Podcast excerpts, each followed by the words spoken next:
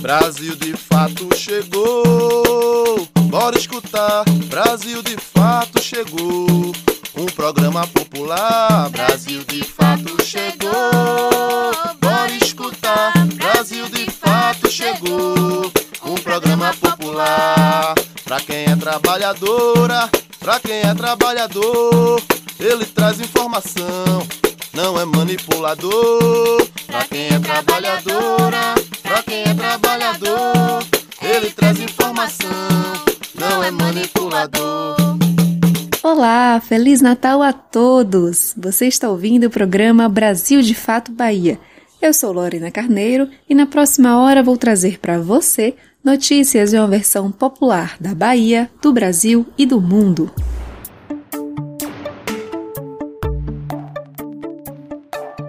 No programa Reprise dessa semana, trazemos duas entrevistas maravilhosas. Uma com Benilda Brito, pedagoga e ativista negra na luta antirracista, e outra com vovó Cici, que contou pra gente um pouco da sua história. Vamos relembrar o lançamento do álbum de toadas da comunidade indígena Tuxá Quiniopará. Hoje também lembramos o Cozinha Baiana bem especial, com o prato da saudosa chefe Angélica Moreira, do AG1 da Diáspora. No Saúde e Comunidade, recebemos Otto Paiaiá, que trouxe pra gente um pouco do seu trabalho com as ervas medicinais. A dica não deu ideia ficou por conta de Bárbara Carini e vai para a criançada. Temos ainda o Cultura em Foco com Emanuel Alves, primeiro curador negro do Brasil, uma matéria sobre a capoeira Angola como instrumento antirracista. Então fica com a gente pela próxima hora. Entrevista Brasil de Fato.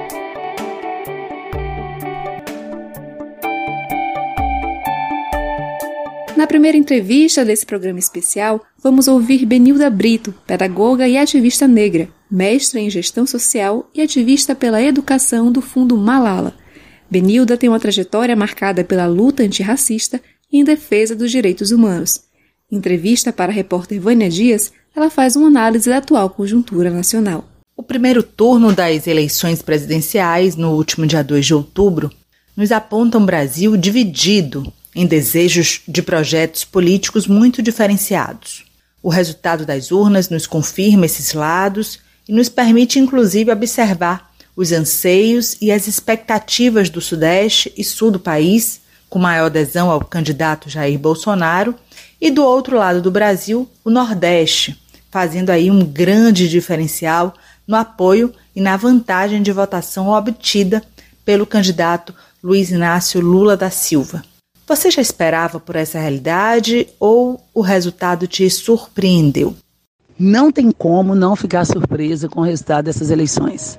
Surpreendeu não foi o Lula ir para o segundo turno, o candidato Luiz Inácio Lula da Silva, que é o meu candidato, inclusive. Surpreendeu foi a votação expressiva que um governo separatista, um governo que incentiva o ódio, a violência, um governo que se omite diante dos pobres. Se omite não, porque a omissão não é não é partido, omissão é, é, é posicionamento político. Silenciou diante do Covid, com tantas mortes, riu das pessoas. É um governo machista, racista, LGBTQI fóbico. Então, não tem como a gente não se assustar com a votação expressiva que esse desgoverno teve nesse período. É muito triste para a gente ver essa realidade, principalmente porque eu, particularmente, sou uma mulher preta, eu sou lésbica, eu sou negra, eu sou de axé, eu sou mãe, eu sou avó, eu sou pobre. Então eu sei como que recai um tipo de política desse voltada para uma necropolítica que legitima esse extermínio. Que análise é possível fazer da conjuntura política brasileira a partir desses números tão expressivos e, ao mesmo tempo, tão antagônicos em propostas, projetos e perspectivas? Definitivamente, a gente precisa radicalizar o conceito de democracia. Não dá mais para a gente agir dessa forma. Democracia exige que você perceba no outro o seu semelhante. Enquanto a gente não vencer o racismo, o, patriarcado e principalmente o racismo, eu costumo falar que racismo são racismos, não é no singular, porque são vários os racismos que manifestam a violência, seja o racismo religioso, o racismo escolar ou institucional. Então, assim, sobre nós, negros, mulheres, pobres, recai uma carga muito grande, muito expressiva e muito violenta, que é o racismo. Radicalizar a democracia é isso. Eu acho que a gente conseguiu eleger pessoas cis, eleger pessoas trans, eleger mulheres indígenas e negras, mas isso só aponta para um acirramento da violência se nós não tivermos um governo comprometido com essas identidades. Então, acho que a gente está num momento muito difícil. Esse é um divisor de água. E aí, gente, eu quero dizer: quem não se posiciona contra o racismo está se posicionando a favor dele. Então, se a gente já tem um governo que diz para que veio, como é o governo desse um governo fascista como é esse que a gente está vivendo hoje, se a gente não se posicionar nessas eleições, eu não sei o que, que vai acontecer com a gente, não. Eu ando, sinceramente, muito preocupada. É um aumento da violência doméstica, é um aumento do genocídio da juventude negra, é um aumento da fome do desemprego, é um aumento, principalmente, da desesperança. As pessoas não acreditam mais que é possível viver numa sociedade igualitária. Por isso que não dá mais. É preciso a gente se se posicionar com seriedade, responsabilidade e coletividade. E o que é possível dizer sobre a sociedade brasileira a partir das escolhas feitas nas urnas? Nos últimos quatro anos, podemos afirmar que a população do Brasil se tornou mais reacionária ou ela sempre existiu? Muito ruim.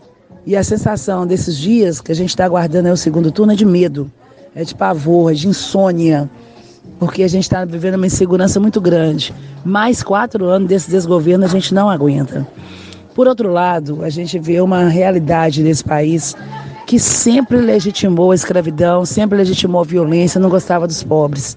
Então, por outro lado, a gente está vendo aí, ó, tá escancarado um, uma hierarquia que é branca, que é católica, que é masculina, que é cis, então, que tipo de sociedade as pessoas permitem e o que não permitem? A gente está no divisor de águas. Então é importante perceber isso. É um momento de muita luta ainda, de muita angústia, e eu estou aqui catando os cacos para alimentar a esperança, mas eu acredito que a gente vai ter dias melhores. O Senado e os deputados no âmbito estadual e federal já foram definidos. Em alguns estados, os governos também já foram eleitos. Há alguma mudança expressiva nessa ocupação de poder? Quem é a maioria que vai nos representar pelos próximos quatro anos na política? Essa maioria de fato nos representa? Senado, deputados no âmbito estadual, os deputados estadual e federal já foram eleitos e a gente já viu aí o quadro. Para mim não teve novidade. Isso é a grande maioria de pessoas brancas, a grande maioria de homens, a grande maioria está repetindo mandatos, então o que inova pouco nesse campo. Eu acho que os poucos e poucas e poucos que conseguiram entrar agora vão ter uma responsabilidade, um desafio imenso que é de representatividade. Eu acho que se a gente não conseguir fortalecer agora a, o, o governo federal, a gente vai ter uma derrota daquelas, assim, que eles serão perseguidos, serão ameaçados, mais ainda do que tem sido. Então, eu acho que não teve novidade. O Brasil é o país de maior população negra depois da Nigéria na África. O Brasil é o segundo país de maior população negra. É impensável porque que nós somos a pequena minoria e sem acesso a recursos. A gente viu o que foi essa campanha. De novo usaram fake news, de novo muitas pessoas se autodeclarando negras que não eram, mas queriam ter acesso aos recursos de campanha para uma identidade que eles não representam, que eles nunca representaram, para se beneficiarem de novo do povo negro. Então, assim, eu estou muito chateada. Eu acho que a gente precisa pensar com muita seriedade. Eu aprendi com a Bell Hooks, uma escritora negra, que a gente precisa esperançar, alimentar a esperança. Eu tenho feito isso todos os dias. Porque quando eu olho para meu neto, que é um menino preto, meus filhos, os filhos dos meus filhos, as minhas amigas, né, meus parentes todos, as minhas vizinhas, o meu povo preto, eu acho que sobre nós tem que ter esperança, esperança de vida, esperança de ter uma escola decente, uma política pública focalizada, esperança de implantação de ações afirmativas. E só quem já viveu fome, só quem já sofreu racismo é que tem a sensibilidade para poder escrever uma política que possa erradicar, erradicar desigualdades. Então eu estou realmente muito, muito preocupado com esse momento. Eu acho que o que dá um halo de esperança e ternura é a gente conseguir eleger o presidente Lula. E eu estou com muita fé que a gente possa fazer isso. A história e os rumos do Brasil serão definidos nas urnas no próximo dia 30. O que esperar das lutas feministas e das pautas negras a partir desse tão esperado resultado? Já dá para prever algum horizonte? Então, eu acho que dia 30 é um dia para nós de um divisor de águas. É, as mulheres já se posicionaram no movimento feminista, sobre a luta feminista, o fim do patriarcado e do machismo. A população negra tem denunciado historicamente o racismo, comunidades indígenas se manifestando e elegendo pessoas também, o que eu acho que é muito significativo. Agora, eu vislumbro um cenário de muitos desafios. É o que a gente vai viver aí. Por outro lado, também, a gente não pode também jogar fora a água e a bacia com a criança dentro. Eu acho que o aumento da identidade negra é muito significativo e expressivo. A coragem de assumir as identidades, de se mostrar um país diverso, é muito importante criar um país que seja um espaço seguro, quando os quilombos, para todo tipo de identidade. A gente tem buscado arduamente fazer isso. Como que um presidente foi caçado e silenciado também tem uma votação tão expressiva como a atual. O Nordeste, que é a região mais pobre desse país, elege radicalmente em todos os nove estados e dá cara para quem acredita. E olha que o presidente Lula nem é né, um cara que é do Nordeste com essa identidade nordestina. Então eu acho que a gente precisa ver o que, que as pessoas estão querendo dizer. Vamos acabar com essa violência, vamos acabar com essa desigualdade, vamos inovar essa história. Contra nós tem um monstro com uma máquina muito poderosa, que silencia compra voto em tanta gente com fome contra voto por cesta básica. Tanta gente sem emprego compra voto por subemprego. Mas eu acredito nessa juventude que está chegando aí. Eu acredito na rapaziada que segue em frente e segura o rojão. Eu acho que daqui a mais um pouquinho, porque o Lula para mim significa uma possibilidade de democracia. Não vou nem dizer que a gente já experimentou democracia, não acredito. Que o racismo prevalece. Mas eu acho que essa rapaziada que está chegando aí vem com muita força para a gente aquilombar de novo. Tô na fé. Vamos lá. Que Oxalá nos ouça. Tá aí, muito bem. Já caminhando para o final da entrevista, Agradeço muitíssimo, Benilda, pela oportunidade. Considerações finais, espaço livre para comentários e pensamentos. Eu só acredito em um país democrático quando a gente preto sair na rua e não tiver medo. Quando a mulher voltar para casa e não se sentir ameaçada e apanhar e não ter uma, uma legislação que passa pano, que desvaloriza, vulgariza, ironiza situações de violência. Eu acredito no país que possa criar uma política inclusiva, que a escola seja para todo mundo igualitária, que as pessoas tenham acesso a comida, no mínimo três vezes ao dia, comida de qualidade, que a gente possa sorrir de novo sem medo, que a gente possa sair de mãos dadas na rua, os casais gays, sem medo das nossas escolhas, eu acho que isso é possível. E eu acredito que é possível fazer isso com o presidente Lula, que é o oposto de todas as violências, de tanto medo que a gente tem vivido hoje. Vânia Dias para o Brasil de Fato Bahia.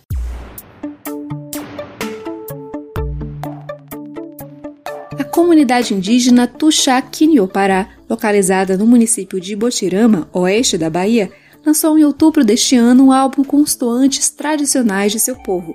Para a comunidade, esses cânticos são presentes de seus antepassados, uma maneira de guardar a memória e a cultura ancestral. Essas músicas são entoadas em momentos rituais, como a preparação da bebida sagrada Jurema e nas festas abertas ao público externo. Os toantes abertos da comunidade indígena Tuxá Quinhopará, localizada em Ibotirama, na Bahia, podem ser ouvidos no álbum sonoro Tuxá Quinhopará, que está disponível no Spotify e no YouTube. O projeto recebeu recursos através do edital Cultura nas Palmas das Mãos do governo da Bahia e foi realizado por Ezequiel Vitor Tuchá e Beatriz Tuchá. Vitor conta como surgiu a ideia para construir o álbum. Ele surge da necessidade de salvaguardar os toantes da nossa comunidade, Aldeia Tuxarca, em Pará, localizada em Botirama, Bahia. Bom, esses toantes, eles são tradicionalidade, ancestralidade e carregam em si uma dinâmica cultural e a história do nosso povo também. E eles são passados de geração em geração, para os mais novos, para gerações futuras. Atualmente, os tuxás vivem nos limites das cidades de Rodelas e Botirama. Vitor conta um pouco mais sobre o seu povo. Atualmente, Estamos localizados em Botirama, Bahia, num pedacinho de terra da região, Mas meus pais, meus avós, eles habitavam um complexo de ilhas, em especial a Ilha da Viúva, no submédio do São Francisco, na Rodelas Antiga. Porém, com a construção da hidrelétrica de Taparica, em 88, nossas terras tradicionais elas foram inundadas. Houve um processo de desterritorialização e divisão. O povo do chá se dividiu, alguns foram para Nova Rodelas, outros para Ibotirama e outros em demais localidades, o que provocou é, um, um, um enfraquecimento cultural é, no nosso povo. E até hoje a gente tenta de, de, de várias formas é, nos livrar das estratégias de aculturação. Na cultura tuxá existem os toantes abertos e os fechados. Estes últimos só podem ser entoados em rituais da comunidade. Os abertos são os que podem ser ouvidos no álbum que foi lançado. Vitor explica o que representam os toantes para o povo tuxá. Quando entoamos, quando cantamos, quando compomos os toantes, é, ele é uma forma de se reintegrar à natureza.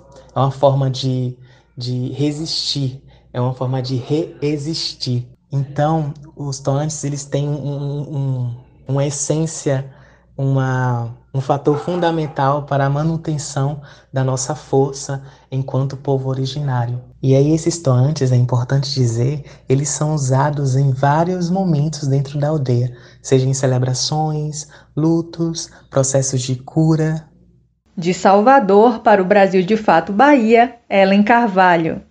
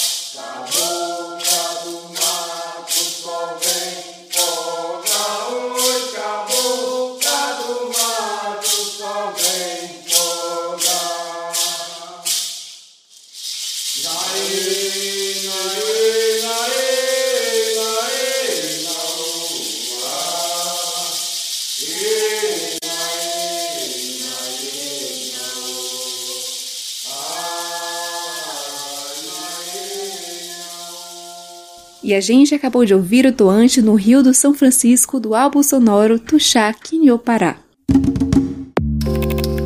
Saúde e comunidade, um viés popular sobre saúde e bem viver. No Saúde e Comunidade dessa semana recebemos Otto Paiaiá, coletor de ervas medicinais do povo Paiaiá de Utinga e guardião de um vasto conhecimento sobre elas. Otto e o povo Paiaiá têm desenvolvido um importante trabalho tanto no reflorestamento da nascente do rio Utinga quanto na reprodução de mudas de plantas medicinais nativas da região. Otto contou pra gente que tem coletado cerca de 75 espécies de ervas nas matas locais, tanto para uso do seu povo quanto para comercialização, e destaca a importância das feiras de agricultura familiar para a venda das ervas e das mudas, mas também para mostrar o trabalho de cuidado com os territórios e plantas sagradas dos povos indígenas. Essa erva tem em alguns quintais aqui na região, é, ela é mais encontrada dentro dos quintais. Né? Ela é uma planta assim poderosa, né? No, no trato de algumas enfermidades e a gente é, quando tem alguém na região ou alguém que nos procura com, com problemas respiratórios, né? É, também ela é utilizada como é, é, depurativas, né? Mas a gente usa ela mesmo, as flores e os frutos, mais para problemas de respiratórios, né? Como sinusite, né?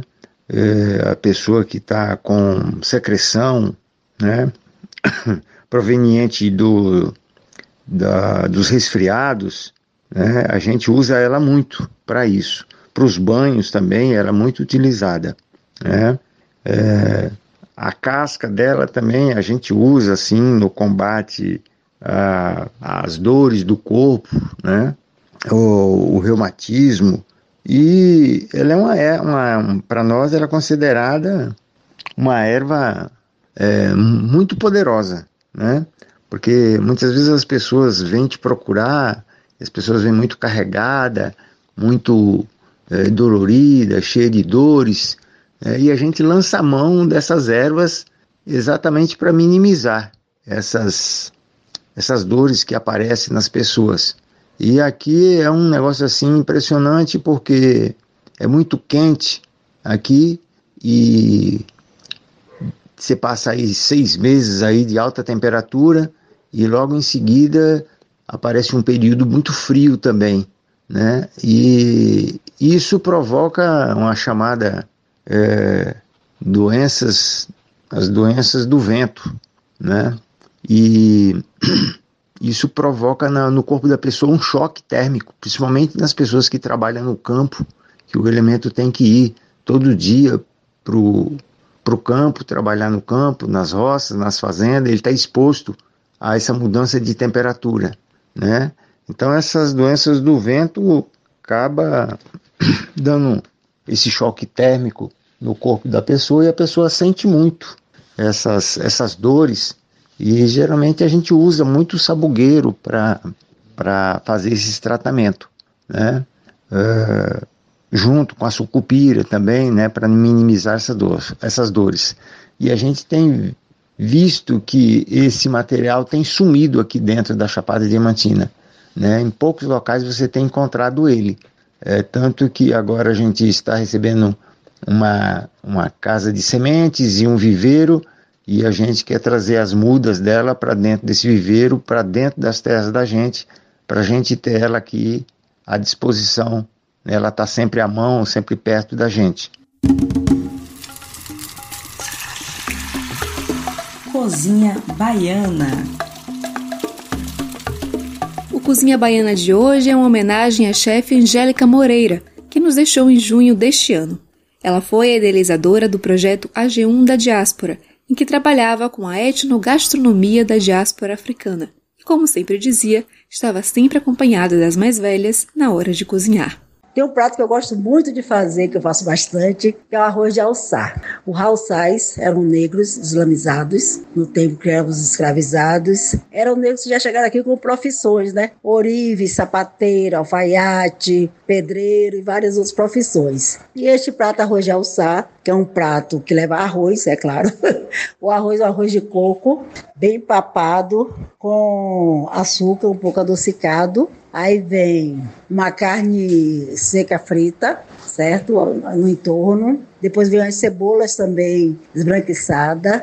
E em cima deste prato do arroz de alçar vem um camarão né, fresco, pode ser seco também, né? Eu faço geralmente com camarão fresco, tipo uma muqueca, né? Os alçais geralmente eles não comiam azeite, né? Que eles eram islâmicos, liam o Alcorão né, cultuava, cultuava a religião islâmica, então não eram pessoas que comiam azeite. Mas com esse toque baiano né, que nós temos, o prato terminou virando botando essa, esse azeite em cima. É um prato muito delicioso, assim, cheio de história, sabor, beleza, né? esteticamente é um prato lindíssimo, né? Sempre eu falo é um prato lindíssimo. É um prato que Manuel Quirino cita nos livros dele. É um prato que Ana Maria Gonçalves, né? Um defeito de cor traz também, né? Esse prato. É um prato das mulheres ganhadeiras, né? Do século XIX, que a professora Cecília Soares fala no livro dela. Então, é um prato cheio de histórias, memórias, traz axé, pertencimento. Então, eu acho que o arroz de alçá é esse prato que traduz bem essa essa diáspora, né? Assim, essa comida diaspórica, essa comida também de memória, né? Essa comida de afeto e uma comida de resistência. Deu a ideia. A dica de hoje aqui no Deu a Ideia é para as crianças. Quem indica é Bárbara Carini, professora do Instituto de Química da UFBA e sócia idealizadora da primeira escola afro-brasileira do país, a Escola Maria Filipa, localizada em Salvador. Bárbara traz uma dica de leitura para os pequenos e também uma música sobre esse livro. A dica que eu vou dar hoje é uma dica de literatura, um livro do escritor Marcos Cagé, que é um grande escritor local, um homem negro é, da literatura soteropolitana, que escreve livros infanto-juvenis com a temática das relações étnico-raciais. Temba, o Menino Rei, é o nome do livro, que vai ser lançado em março deste ano, aqui em Salvador, e com projeção para todo o Brasil. Temba é um menino esperto, nascido em Salvador, completamente integrado às suas raízes africanas, expressas a partir dos contos que o vovô Didi narra. Na escola, Temba compartilha com os colegas conhecimentos geográficos, históricos e filosóficos africanos com seu olhar de criança. Essa é a sugestão que eu deixo aqui para vocês. Estou aguardando muito ansiosa por esse lançamento em março. Tenho certeza que vai ser um sucesso. Eu tenho outros livros aqui em casa do escritor Marcos Cagé que eu leio diariamente para minha filha e que de fato é um encanto, né, para uma infância altiva, uma infância negra positivada, uma infância negra consciente de suas raízes ancestrais.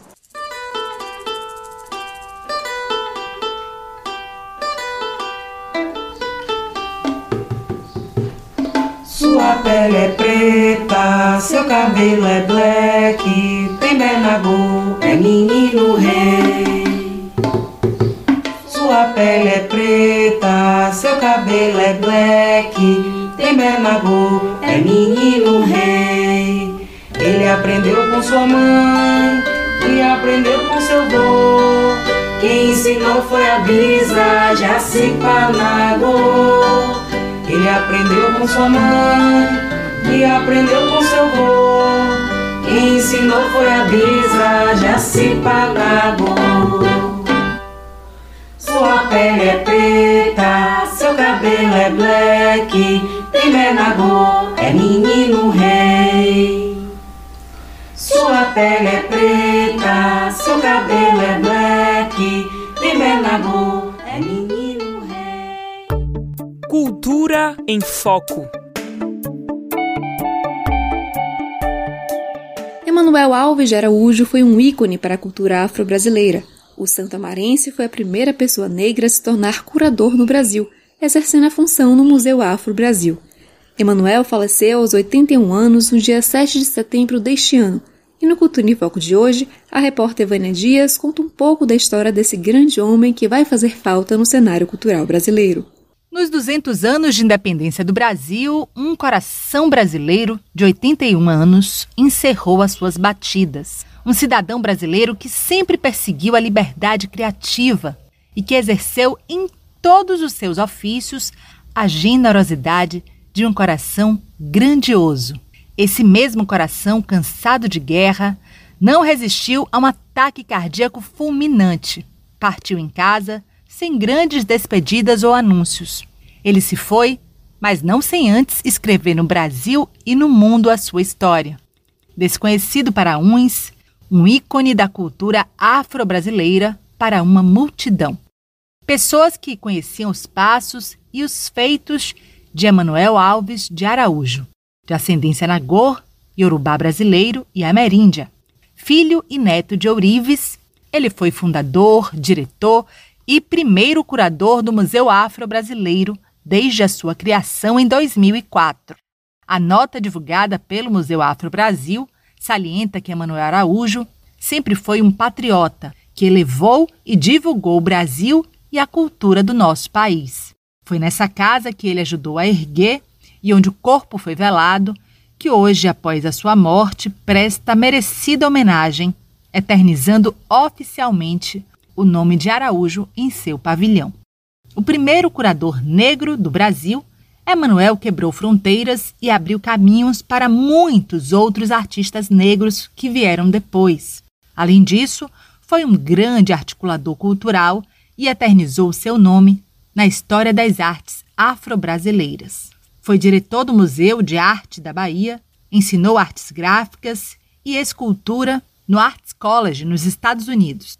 Dirigiu a Pinacoteca de São Paulo. Tudo isso sem abrir mão de produzir a sua própria arte. Ele acumula em sua trajetória mostras nacionais e internacionais, somando cerca de 50 exposições individuais e mais de 150 coletivas. Desenhista, ilustrador, figurinista, gravador, cenógrafo, pintor e curador. Emanuel Alves de Araújo é gente nossa, é de Santo Amaro da Purificação, é da Bahia. Vânia Dias, para o Brasil de Fato, Bahia. Entrevista Brasil de Fato.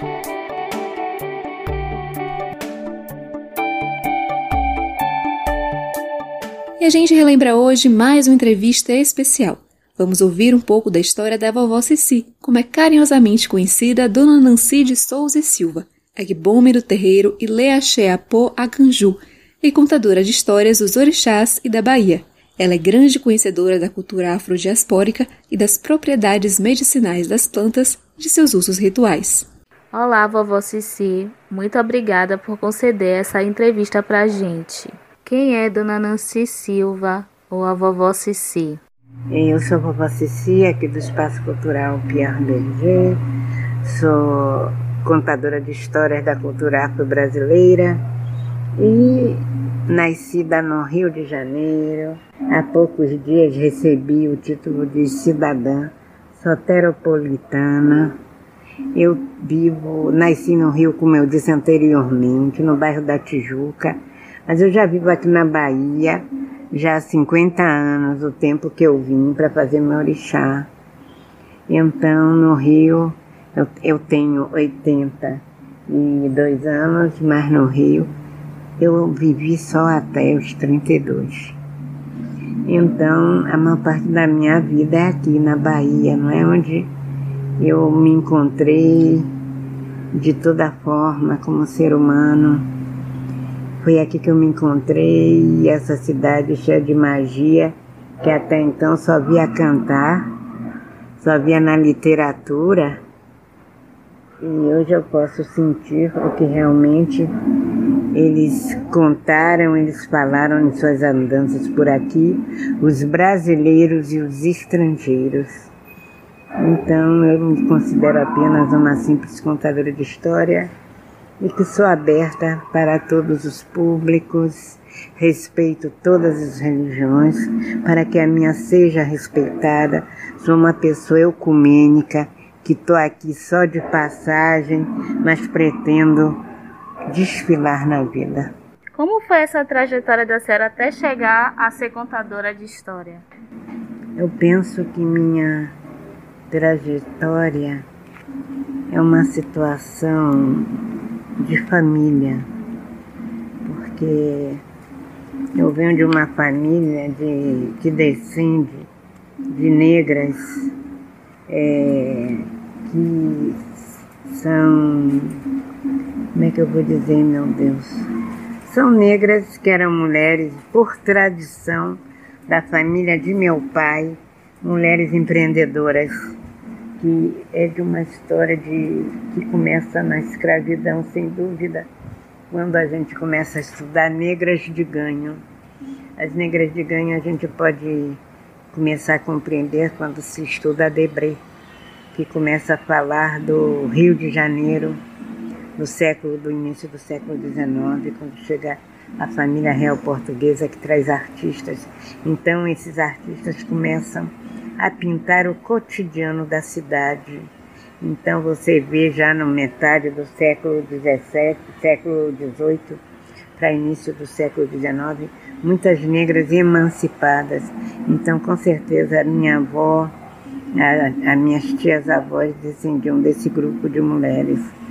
E então, para resumir, é, é, a minha avó verdadeira faleceu quando meu pai nasceu, porque hoje eu entendo que ela era por uma situação que tem minha família, que é a pressão alta. Ela teve uma eclâmpsia quando meu pai nasceu, aquele tempo, e faleceu. Ela sobreviveu ao primeiro filho, mas ao segundo ela não sobreviveu. E aqui eu chamava avó, uma mulher de nome Dona Maria Eduarda de Souza Botelho. A minha família é de tradição é de Souza, nome de um dos maiores traficantes de negros da história da escravidão, pelo menos aqui no Brasil. E então, ela, quando meu pai nasce, a minha avó morre em seguida, Dona Maria Cecília de Souza e Silva ela falece, então Dona Maria Eduarda de Souza Botelho pega o menino que nasce para criar e juntamente com um outro tio que eu tinha, mais velho que meu pai, chamado Carlos da Almeida de Souza e Silva. Essa minha tia, avó, ela tem quatro filhos e tem mais duas crianças além do meu pai agregadas.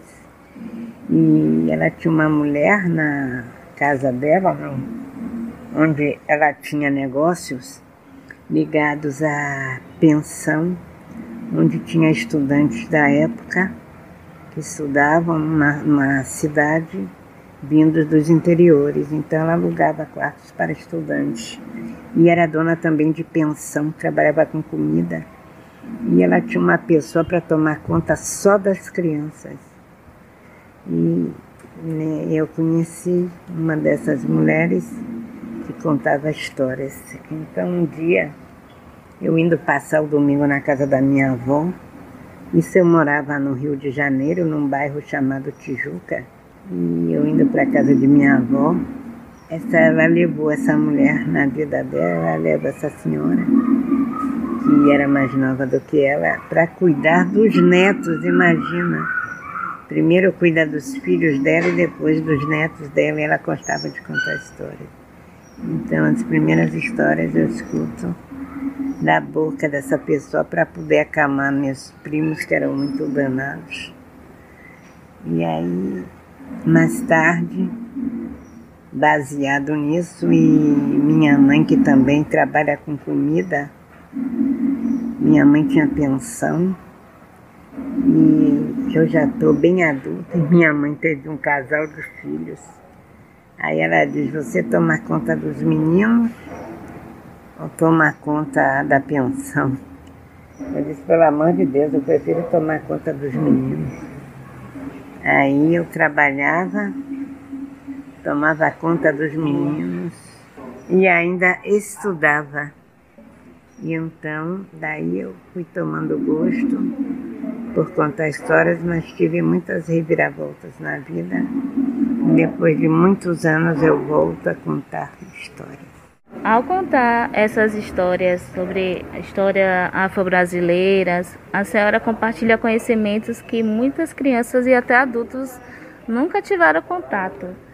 É, por que a senhora acha que é importante que essas pessoas tenham acesso a essas histórias? Bem, primeiramente, é, meu público começa com meus irmãos pequenininhos, muito pequenininhos. E são histórias que eu conto porque é através do tempo, da vida, que eu fui entendendo a cultura negra através dessas pessoas que eu começo a ver. Quando você é criança, você ouve e guarda, mas depois que você está adulta, você vai identificar uma série de coisas. Então, quando eu estou é, adulta, que eu faço minha iniciação no candomblé, é que eu vou entender a cultura afro-brasileira, as histórias que eu conto hoje. Até então, eu contava histórias que eu ouvi ou li em livros. Então, eu vou me abdicar da cultura dominante. Eu vou botar ela do lado e vou entrar na minha cultura, na cultura brasileira. Mas a cultura brasileira, para você colocar para crianças, ela é um pouco difícil, porque você tem que escolher as tradições, porque os negros no Brasil, quando você fala afro-brasileiro, eles vêm de três locais muito bem é, marcados no Brasil, que é a cultura é, trazida pelos escravos de origem congo, a cultura iorubá e a cultura afon. Essas culturas elas vão estar especificadas em determinados locais do Brasil, porque não é Brasil, são Brasis. Então no sul você vai ver a influência congo e no nordeste você vai ver a, a influência iorubá, a influência mina no mais no alto nordeste. E um pouco da influência mina, muito pouquinha no Rio de Janeiro, mas para esses lados se vê mais a cultura congo.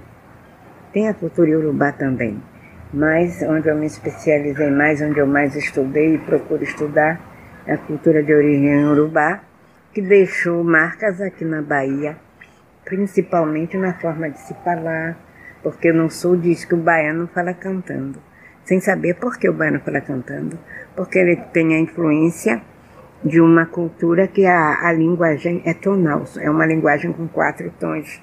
Então, a, a cultura aqui na Bahia, Iorubá, a, cultura, a Bahia, é um local onde tem maior quantidade de negros fora, do qualquer, fora da África. Eu dizendo isso já disse tudo. Fora da África. Não há lugar no mundo, pelo menos é falado os lugares que eu passei, que tenha uma quantidade tão grande de negros. Eu falo não de cor preta, mas de raça negra, porque para mim preto é uma cor e negro é uma raça. E quando eu digo raça negra, pode ter todos os tons de pele, todas as cores de olhos, todos os tipos de cabelo. A raça é uma só, a origem é uma só. Então me refiro a isso. E eu fui aprendendo que alguns grupos de, da qual nós descendemos, suas histórias é baseada em animais. Então, quando você conta sua história baseada em animais, para criança de diversas religiões, é mais adaptável, mas quando você conta a história tradicional da cultura negra ligada ao culto dos orixás, é complicado porque as pessoas discriminam muito, já discriminam normalmente a cultura negra. E principalmente quando se fala ligado à cultura de orixás, religiosa, é mais difícil ainda. Porém, eu vou trabalhando dentro daquilo que eu posso. A minha história é para quem quiser escutar. Não é para um público específico, é para quem quiser escutar e quem quiser conhecer. E assim é como eu digo, vou andando pelo mundo desfilando por muitos caminhos, por muitos lugares. Entende? Porque a passagem é curta, a história é infinita. A gente chega a perder até o tempo da história, né? porque a história é tradicional, a história vem de um povo que é passado para outro, para outro, para outro. E alguns dizem uma história milenar. Alguns podem até dizer essa história tem tantos anos antes de Cristo, mas quem pode garantir que tem tantos anos antes de Cristo? Mesmo que você tenha coisas, todo dia se descobre coisas novas, não é? Então é assim, mas eu sou, eu gosto de contar histórias. Apenas. De Salvador para a Rádio Brasil de Fato Bahia, Jamília Araújo.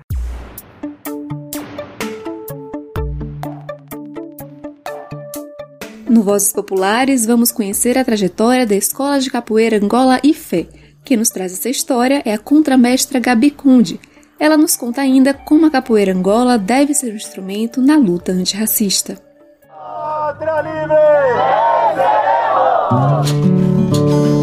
Vozes Populares. Chegamos em novembro, um mês inteiramente dedicado à resistência negra. É uma oportunidade de reflexão sobre a garantia de direitos para os negros e negras do Brasil. As formas de resistência são muitas, entre elas através da expressão cultural. É por isso que nesse mês trazemos apenas grupos que, através da cultura, também fazem uma luta antirracista. Eu sou Júlia Vasconcelos e hoje te convido a conhecer a Escola de Capoeira Angola e Fé. Acho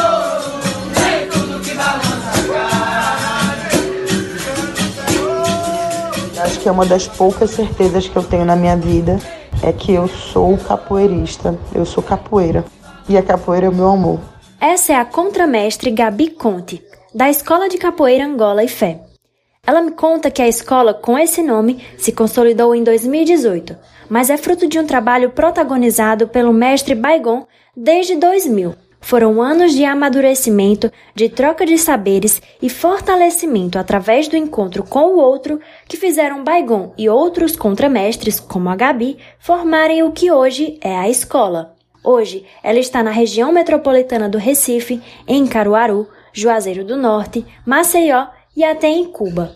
É um espaço de construção comunitária, de produção cultural e de encontros.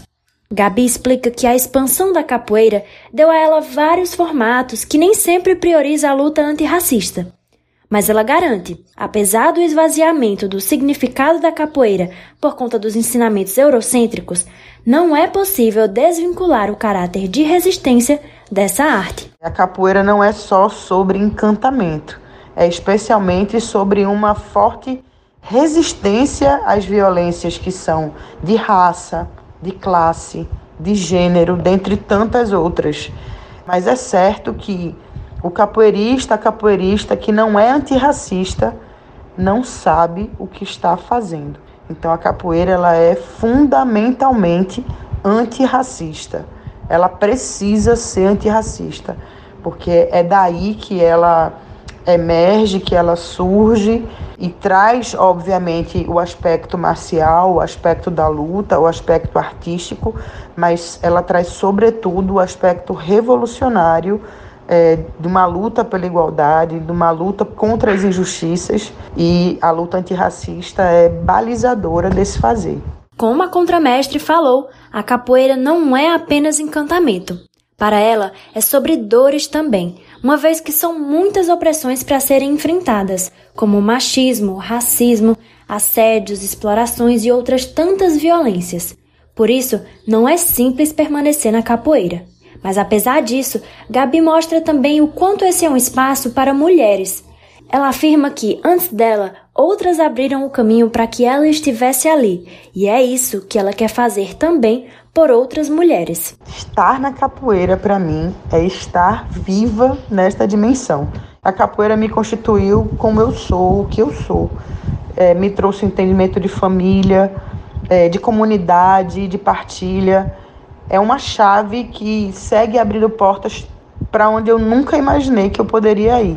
A capoeira me revelou a minha espiritualidade, me deu minhas filhas, me apresentou a mim mesma, assim, segue fazendo isso todos os dias quando eu revisito a Ginga, por exemplo, e percebo que ela é minha fiel companheira de outros tempos.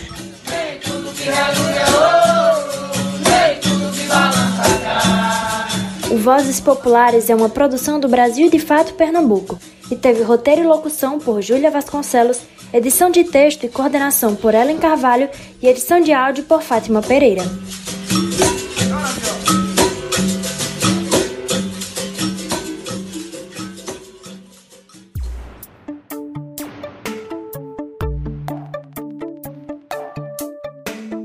E o nosso programa vai chegando ao fim.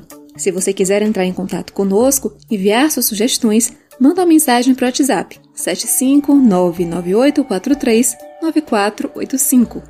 Participaram desse programa Júlia Vasconcelos, Ellen Carvalho, Jamília Araújo, Vânia Dias na reportagem, Fátima Pereira na edição técnica, Alfredo Portugal no roteiro, eu, Lorena Carneiro, na edição, produção e locução, e todo o coletivo que constrói o Brasil de Fato Bahia. Nós ficamos por aqui. Boa semana, Feliz Natal e um próspero Ano Novo para toda a família.